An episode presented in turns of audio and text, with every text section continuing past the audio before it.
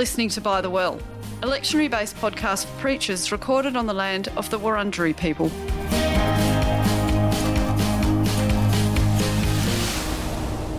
Hello, everyone. I'm Fran Barber. And I'm Robyn Whitaker. And Robyn and I are discussing readings for um, Pentecost 11. And in particular, we're focusing on Genesis 37 1 to 4 and 12 to 28, and Romans 10 verses 5 to 15, and Matthew 14 verses 22 to 33. So, Robyn, uh, to kick us off, we've got uh, the Genesis passage before us, the first of um, two parts about Joseph's life that the lectionary gives us. So, we've heard a bit about Jacob, mm-hmm. um, his father, but it, it would probably be good to just give a bit of background for everyone about where Joseph fits. Yep. And what sort of context we've got. Yeah, great. Um, so we've been tracing this way back now for weeks from Abraham and Sarah, and then Isaac and Rebecca, and who had Esau and Jacob. And again, there we're going to see themes that continue of younger sons usurping older mm. sons, so and of favoritism. So Jacob was Rebecca's favorite. We remember that story of tricking Isaac with the Esau and the red stew and giving up the birthright, and that caused a huge division. The brothers eventually reconciled, and Jacob would marry Leah and Rachel. Eventually. Um, eventually, after working seven years, being tricked, lots yeah. of tricking that goes on in these stories, being tricked with the wrong sister and then being given the other one. And we're going to get named at the beginning of our passage here today. Um, Bilhah and Zilpah, who are referred to as the wives of his father, um, the wives of Jacob, but they're effectively concubines. So mm. he's now had a bunch of children. And the other bit to, so and those children will be the 12 tribes. I was going to say, yeah. 12 children. Yes, 12, well, 12 boys. 12 the, girl, boys. the girls oh, don't get oh, a lot of mention. 13, but sorry. the 12 boys are important um, because they will historically become the 12 tribes of Israel. And the Israel is, we might remember that Jacob dream story where he gets renamed, and that's happened just a few chapters before this, where he gets given a new name of Israel. So we're in this kind of family lineage, patriarchy stories of Israel, but now moving to kind of almost these stories that are about the foundation of what will become known as the structure of Israel, the tribes of Israel. But we're still going to see younger sons and favoritism and all those dynamics. I was going to say it's a, it's a it's a litany of dysfunction, as we might put it in modern terms, which could be quite, you know, I suppose comforting. yeah, yes, yeah. Your family could be this bad. Yeah, maybe it is. Um, and so we find out a few things here in these opening few verses, which is Joseph is is the youngest. He's 17, a child of um, Jacob's old age. And he gets given in verse 3 this ornamented tunic, is one translation. Now, not. Not a, technicolor dream coat no. or a multicolored rainbow robe, um, as lovely as those are, and some churches have them and might be tempted to trot, trot them out. But actually, um, the only other place in the Bible we get this language that describes this kind of probably long sleeved, very ornate foot length tunic is in 2 Samuel 13, where Tamar, the daughter of King David, is equally given and wears the same kind of robe. So, this is a royal robe. Mm. It's the gift of a father to a child that actually says something about their status. Um, and that actually sets Joseph up to be divided from his brothers. They're all shepherds, but the others are out in the fields, mm. and Joseph is at home with his father being dressed in this ornate royal robe. Which perhaps provoked what we don't see in the lectionary this week, provokes the two dreams. Yes. Which I think at least the preacher needs to explain what those are. Yep. If if you don't choose to read them anyway. Yeah. It's part of the reading. I think that's right. And we should notice these are dreams. These are not described as visions from God. Or uh, prophecies, or, or prophecies, although dream and vision is a blurry category in the Hebrew Bible. But there is a possibility that there's a sense that Joseph dreams these things because he's been given this robe. I was going to say like it's, it's confirmation of the royal. Yeah, it's enacting out what's been gifted him, which is he now thinks his brothers all should bow down to him, and you can kind of understand why they might think he's a bit of a twat. You can. And oh. you can also ask why then would his father, cognizant of this mm. disunity, would then send this disliked brother out to find the others? Yep. In fields. Yep. So there's lots of questions. I mean, I think if you're preaching on this, uh, um, Fran and I were talking before, you've almost got to kind of keep the story going and maybe preach on this next part next mm. week because there's so many questions we could ask about what kind of circ you know how bad do things have to get for brothers to start killing brothers? Throwing them into pits yeah so selling them. Where is god in all of this? God seems strangely absent from the well, story. God is strangely absent and actually his name is absent from yes. the story entirely. So when i was considering and i was thinking well yes you, you wouldn't just preach on this one this passage this week. If you're going to preach on one you preach on both. Or perhaps you might wait till next week. yeah. And uh, preach on the whole story. Um, so say a bit more about why why you'd say that because what where where does God's well, hand sort of well, appear? God, the- well, we'll save that up for the next episode. But um, in short, we see that God does manage to make something. Yeah. Make something good, make yeah. blessing come from this level of disruption and um, human forgetfulness and um, human, um, well, yeah. hatred yeah. of the hum- other. Yeah. And so that God builds God's blessing nonetheless. Yeah. And that God can work, something can be worked for the good of other people, even out of this kind of devastation. Mm. Um, and I'm trying to say that carefully because that is not the same as saying God throws us into these pits of trial for the sake of doing something so- good, but rather that we, we will discover that God's actually been with Joseph the whole time and can, you know, kind of work with him to make something good of the circumstance yeah. he ends up in as a slave in in a foreign land. Yeah, and we, and we, as preachers, we also seek to do that, of course, without any theological gloss over the very real um, suffering that goes on there for yep. the forgotten people, like the slaves hardly mentioned. Yes, exactly. Um, so I, I, guess a, a preaching um, focus for this passage this week um, is how how do we find ourselves? Just how do we how how do we deceive ourselves to such an extent that we victimize mm. others? Yes. Yeah, when when do we get caught up in such dysfunctional kind of systems and, and ways of behaving as humans, with resentment, jealousy, hatred, um, power, fights over power? I mean, all of that sort of bubbling under the surface and marginalising. Yeah, the other. Yeah, and who feels marginalised? So Joseph will end up being completely mm. marginalised, but partly because the brothers do right? Mm. They feel completely overlooked. So, where do our own, I think texts like this can be really helpful, almost as functioning as a bit of a mirror and uh, to mm. us and saying, you know, who are we in this story? Uh, if you're going to preach on this, you might want to play play with some of those questions. Um, and and when in our own world do we get caught up in a kind of a mob mentality where we we other people and we think that life over there is not worth I mean you could go to I mean human slavery, this kind of behavior, this is there's endless modern examples yeah. of, of versions of this still going on. Um, yeah, so where we, we turn a blind eye because we're only interested in our own self interests and that kind of stuff.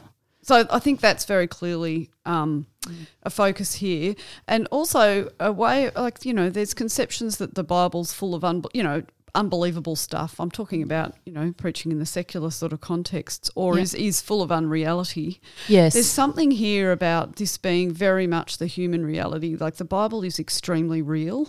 Yes. about how we very. really can be and really are. Yes. Uh, so I think this passage yeah. is an invitation to underline that, not to leave people with feeling rotten, of course.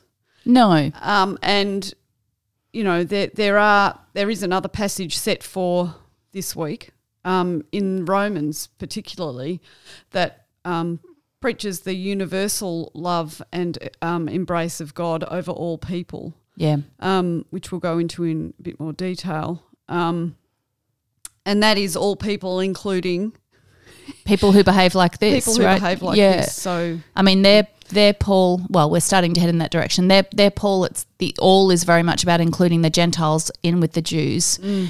but um, you know, this is this is we the Gentiles being um, invited into a blessing that yeah. has come through people like this. That's right, come through so, other imperfect people, and they are all included in God's grace and God's yeah. promises. So it's also a I mean, these stories are confronting, right? Because we want to hate the brothers and say, well, anyone who behaves like that deserves to have no place in. But then I can understand why they were so Yeah. Oh, yeah. disenfranchised. Exactly. So we might have sympathy. We might want to completely write them off. Um, but the wider gospel message, such as we find in Romans, particularly in, in today's readings, doesn't let us do that. And one last thing, perhaps I'd say too, to underline, and you did allude to this in this being a, um, um, the latest in a long line of the younger brothers usurping the older brothers' place. But I, I think it can't be overstated that in these times it was the eldest son who inherited the father's wealth and inherited that in much greater proportion than the yo- any younger siblings or younger brothers, Yeah. of course. Um, and so um, it is a radical disruption that um, God's hand is bringing at every Yeah. level of society. It's causing all this meddlesome stuff, but that's because it is so disruptive. Yeah, and so those something's going on about Yeah. order and And in a, in a sense, this is, I mean, we get to all these weird kingdom parables we've had recently in Matthew's Gospel and the lectionary that are about reversing things, and we've got mm. s- some still more to come. But we get those themes, as you've said here, and not just in the younger son taking the place of the older son, but in the Joseph story, we're going to get a, a younger son who has delusions of grandeur, who's radically humbled and sold as a slave, ends up in a foreign land, but then will somehow again be elevated. So, I mean, the the dramatic dips and troughs of this story. I mean, they are dramatic. they are epic. Yeah, they are epic. um, it has a novel like quality to it. But there's there's something in that about the way that God, you know, the first can become last, and and and that kind of radical reversal of of things in God's world. And on that note, let's move across to Romans 15, 5, oh, 10 pardon, even. Romans 10, beg your pardon. Romans 10, verses 5 to 15.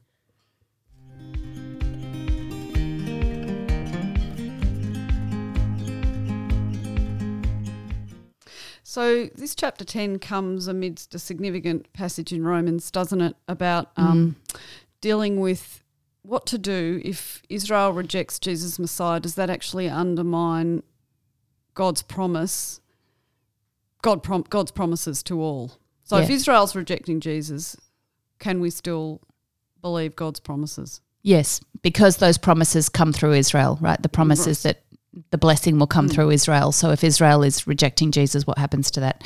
And I think we have to read a little bit of the, the couple of verses before this for context. Um, because verse 5 starts with a kind of for Moses' writes concerning, and it's continuing a line of thought. So even just the verse just before this, um, 10 4, you know, Christ is the goal, the end of the law, the, the telos, the goal of the law, um, which is, you know, a Christological reading of the law. But Paul's a Jew, he knows his law.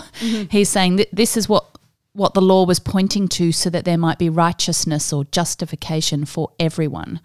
Um, so that's our sort of framing statement, and I think. I think that's really important to start it at 10 4. Um, and then, of course, that discussion about whether the Mosaic's law has come to an end or consummation or this is the goal is a knobbly point Yes. that's will be And- discussed forever. Yes, I, I think end is probably not a helpful because that suggests. uh, Yeah, whereas the- telos has a sense of goal or completion that Mm. it, it it served its purpose. It was a great thing, but it is now come to its fulfillment in Christ rather than a an end because it's defunct. I think the language re- really matters there.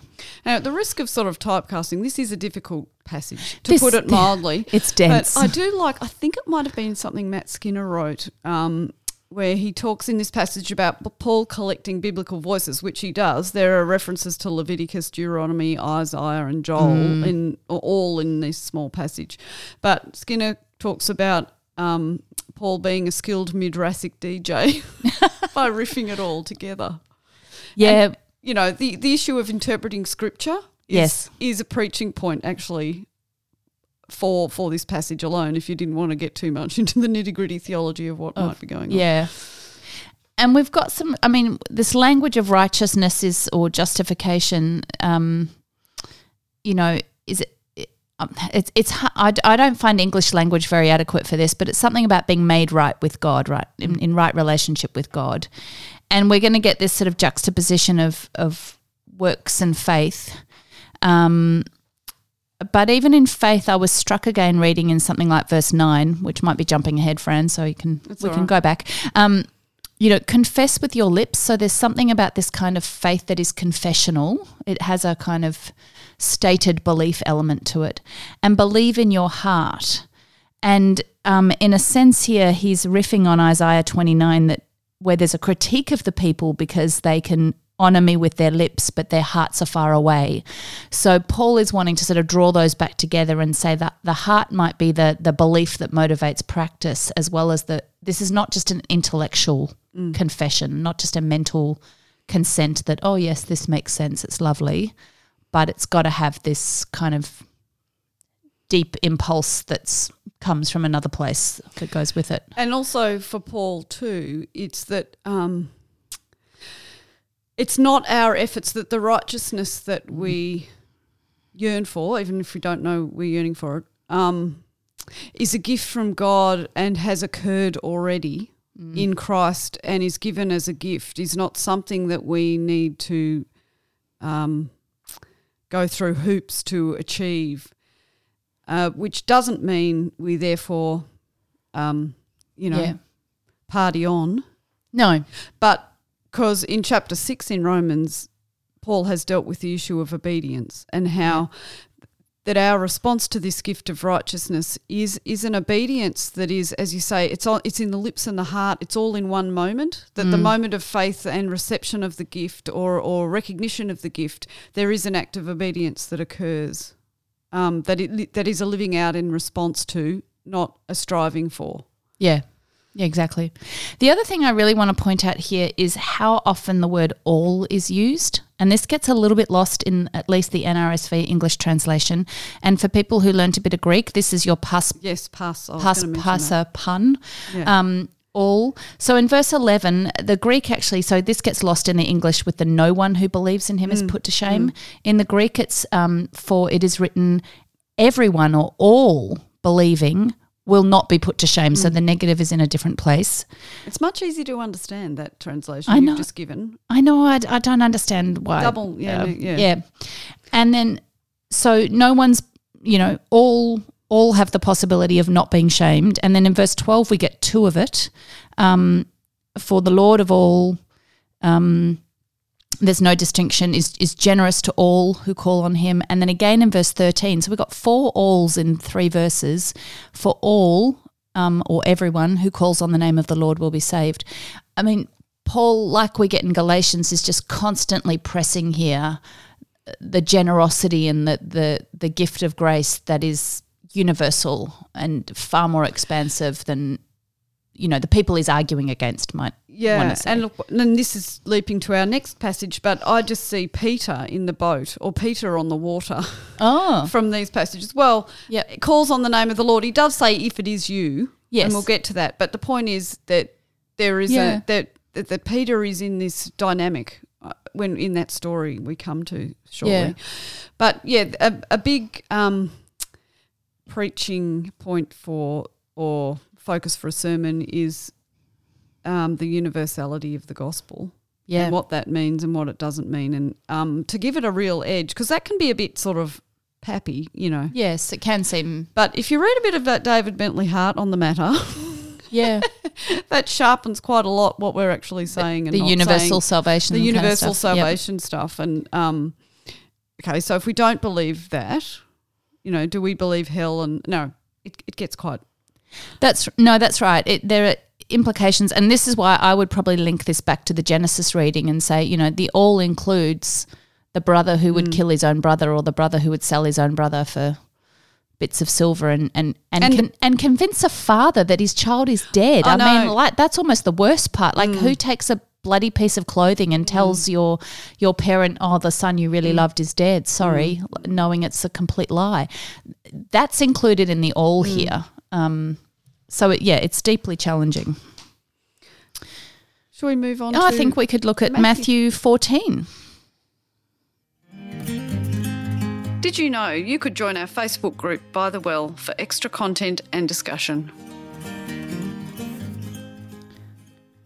So Jesus is walking on water, Robyn. He is. Well, actually, he's walking on the sea. He is. Oh, I like let's, that point. Yes, let's be really specific. Um, but our context here with this follows straight on from that multiplication of loaves and fishes feeding miracle. Um, and our scenario is the language here is interesting. Jesus compels the disciples to get out on a boat immediately. Immediately, yes. So there's something to me in my Markan ear that Yes. there's a huge amount of urgency, and it's not usual in Matthew. No, it's not. But he he so and Jesus so is therefore literally sending everyone away. He immediately makes the disciples go out on a boat ahead of him, and he sends away the crowds, and he himself is trying to grab this time to pray. And um, evening comes, he's in alone, and in the meantime, our our scene goes back to these disciples who are now blown far from land on the sea. And we should probably say something about the sea, right? Well, yes, because it, it is, as most of us already know, chaos Yep. and fear and death biblically. Yeah. So you said at the start when I said Jesus is walking on water, you said no, he's not. He's working on walking on the sea. So Yeah. So the um, when we read this passage in the first part where Jesus comes to them walking, and and this is in the NRSV version in verse twenty six, the disciples saw him walking on the sea. This is this thalassa word for sea, which is this also has a cosmic resonance of this chaotic chaotic force that from where monsters come and that God will subdue and the stuff deep. the deep. When Peter later gets out of the boat and walks towards Jesus, it's a different word. He walks on hudatos, he walks on water. Now, uh, this I've only noticed this for the first time and I don't want to read too much into it, but I think it is interesting that Jesus walks on, you know, in a sense has for him it's functioning at this much bigger sort of apocalyptic level that he's able to walk on this chaotic force. Peter is just walking on water. Uh, uh, That's not a mere thing. No, no, most of no, us don't walk on Is- water, but it I'm- is different. It's fundamentally different. Yeah, is it water because Jesus is present and the water Maybe. still? I have to look in the logic of the flow, but no, I think that's a great question to ask. Has it become water, Water- that is somehow now less controlled fearsome. Yeah, um, because of Jesus' presence? So some things to play with there. yeah. Um, but we did skip over some stuff. We That- did. Yeah. What do we need to notice, Fran? Um, well, um, who, what is this boat? I mean, we can say what what would it have been for Matthew? Is it re- is it the ch- is it how Matthew's community might have been feeling about their life shortly after the Jewish war? Like what what Mm. so you mean sort of allegorically? what- allegorically? what's the you know, yep? what would you say about that? And Mm. I don't know whether that would be interesting for a preacher. Maybe Yep. it wouldn't. Um, one of the well for me, um, the crux of this passage is um, interrogating verse twenty-eight in particular about what Peter says to Jesus, which is not um, let me walk on the water if it's well for a start if it's you there's sort of all this conditional stuff Yeah, of disbelief. Yep. If it's Um, really you, yeah. he says command me to which is interesting. I think that like why does it say command me um, and then the next thing that happens is that jesus says to come. Yeah so the first thing is actually not i'll let you walk on water i'll let you do this miraculous thing that is impossible physically Mm. it's actually to come to me Yep. um, but the other thing to say is that God's asking, oh, he's asking God to let him do something that only God can enable, if you know what I mean. So Yeah. the, is the miracle at the level of being able to walk on water, or is the real miracle here that, that, that God calls us only to do what God enables us to do? Yeah. And I think so. I want to take this back to your question about what's the boat because I've heard sermons on this that you know the boat is the safe place like the church and and this is about stepping out of our safe boat and boldly going to where Jesus goes. And I think that's actually the opposite to what's got the boat is not a safe place. No, At well- least not until Jesus gets there. Well, if the water's um, as chaotic as that, a And boat, yeah, the safe place is the land. Yeah, actually. exactly. so they're not in some. It's not.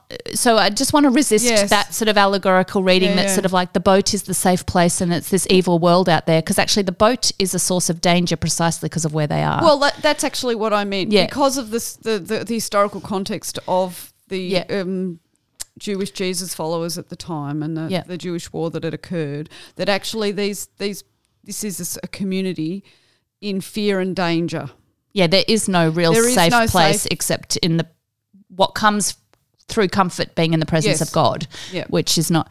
Um, so in that sense, you, you know, you pointing out this like, you know, Peter saying like, literally, Lord, if you are you, is what it says in the Greek. If, if you are you, um, command me to come to you, this sense of I, I will come to where you are. And the thing I really noticed is we get what feels like a b- rebuke, you of little faith, when Peter gets distracted. Um, but at the very same time, Jesus is saying, kind of, why did you doubt? He is reaching out his hand and catching him. So it's not that doubt takes us away from Jesus, it's that actually he's stepped out in faith, he's wavered a little bit, and Jesus is right there to catch him. There's something about um, almost a paradoxical movement, I think. Yeah, I and well, say. it's deep compassion, and Yep. there's a, a sense in which um, Jesus is very aware where where his people, where the people are, you know, how they Mm. Yeah. might be um, feeling. I suppose. Yeah. So I think if you're going to preach this as a kind of come, what is Jesus commanding us to do or calling us to do? Where's the come taking us to? Um, you can play with this idea that you know Peter, you know he comes towards Jesus, and at first he's doing really well. It's only when he actually gets distracted and he notices the wind and he starts putting all his attention and focus on the other things that he starts to sink. So there's there is something here that's a kind of a spiritual analogy for um, you know, literally kind of keeping your eyes on Jesus, what what it means to be eh, taken away when our attention gets dragged away, that that's actually when we cry out and might need that catching, compassionate pastoral hand to draw us back in. Yeah, I I- that's yes, um, and we, you know, I'm thinking about that that command that Peter said. We live our, our lives of under many demands to do many things that Yeah. have huge amounts of urgency, or they apparently do. Yep. And it's sort of like um, in this story, that's in a sense, those demands are distracting Peter. Yeah. Um, they're very real. It's, I mean, you know, that that's terrifying. There are huge waves and so on. Mm. Um, but it's this ultimate command of God to come and be mine. That is what you're called to. Um, That overshadows all. Um, and it's it's getting back to what I referred to when we were talking about um, the Romans passage, that the faith and obedience happening at the same time.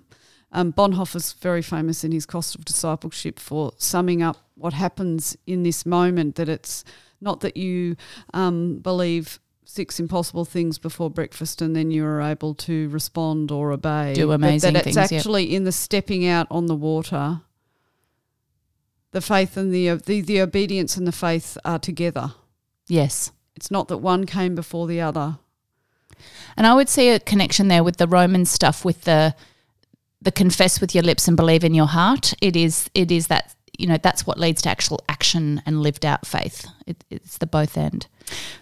The Yep. Oth- Oh, yeah, you go. I was going to say the other dynamic going on here is actually in many ways this functions as a primarily as a story about Jesus' identity. So we should read this. Matthew has carefully crafted a gospel where things are revealed in sort of steps. And we've had an earlier stilling of the storm story that's in chapter 8, verses 23 to 27, where when Jesus there showed power over the sea and the storm, the question from the disciples was, Who is this? Like, um, that they're also terrified, but the question is about who, who is this man who can do these things? Now we get um, in verse 26 and 27 a kind of they cry out in fear they say it's a ghost and jesus language to me to them is take heart i am so that's that i am we get in the hebrew bible From for Moses. god Yeah, yeah. um, and at the end, again, after this encounter with Peter getting out of the boat and then Jesus coming back with him, um, the passage ends with those in the boat worshipped him. So, literally offered obeisance, bowed down, and said, Truly, you are the Son of God. It's one of the most, it's one of the first really strong declarative statements of worship and acknowledgement of identity we get from the disciples in Matthew's gospel, um, and stands in stark contrast to their confusion in the earlier story in chapter 8. So, um, one of the questions I have, and I don't really have a clear answer to this, is what is it that happened that makes them recognize this is God? But Like, Um, yeah, I don't think there is an answer in the sense that that's the mystery of the Holy Spirit moving amongst us and within us in any moment. yeah, of- won't- yes. of what, but but what lev- does Matthew think what does is Matthew yeah, think is happening? Is it the ability to rescue Peter from the waves? Is it the ability? Is it the miracle of walking on water? Is it simply the self declaration that I am this person and don't doubt? I mean, all of the above. All of the above, exactly. So, yeah.